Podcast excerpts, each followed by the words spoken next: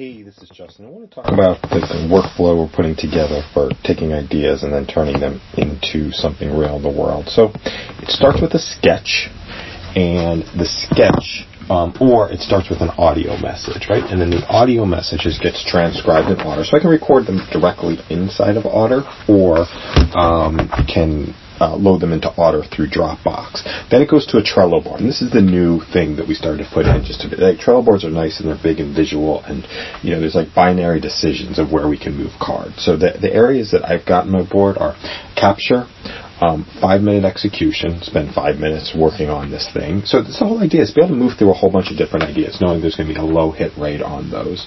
Um, then moving into two hours. Then there's content.